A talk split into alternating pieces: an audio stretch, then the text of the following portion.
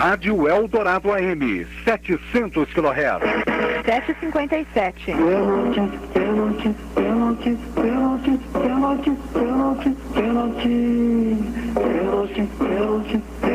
Há 30 anos, um rei que cansou de balançar as redes adversárias vivia uma aflição, justamente marcar um gol. No entanto, o nervosismo tinha um motivo. Não seria um lance qualquer.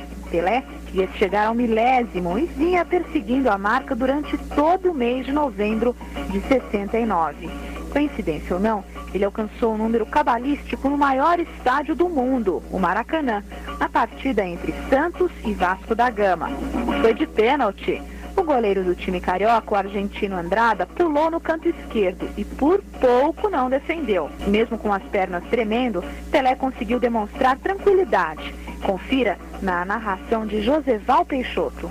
Ele agora demonstra estar tranquilo, com aquela serenidade dos que conhecem, dos que sabem. Agora correu de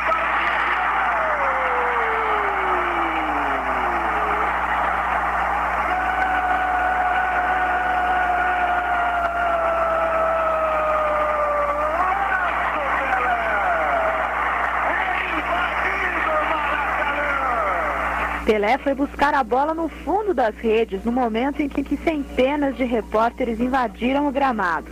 O primeiro jornalista a chegar perto do rei foi Geraldo Blota, que confessa se considera um premiado. Por sorte minha, eu confesso, foi muita sorte eu estar ali.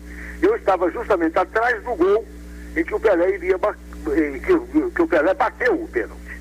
Então, se ele tivesse marcado o gol de fora da área, no meio do campo, de cabeça, ele sairia pulando no mundo e eu não teria chance de estar ali e, e, entrar junto com a bola. Eu entrei praticamente junto, ele bateu e eu já saí correndo, na certeza de que ele marcaria, mas eu não esperava que o Andrade batesse a mão na bola e ela quase veio para minhas pernas praticamente.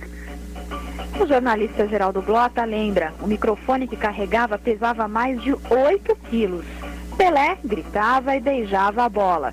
O Santos ganhou o jogo por 2 a 1 e o atleta do século saía de vez dos 999. Eram mil gols, mil socos no ar, mil vezes goleiros batidos, mil comemorações, mil vezes Pelé.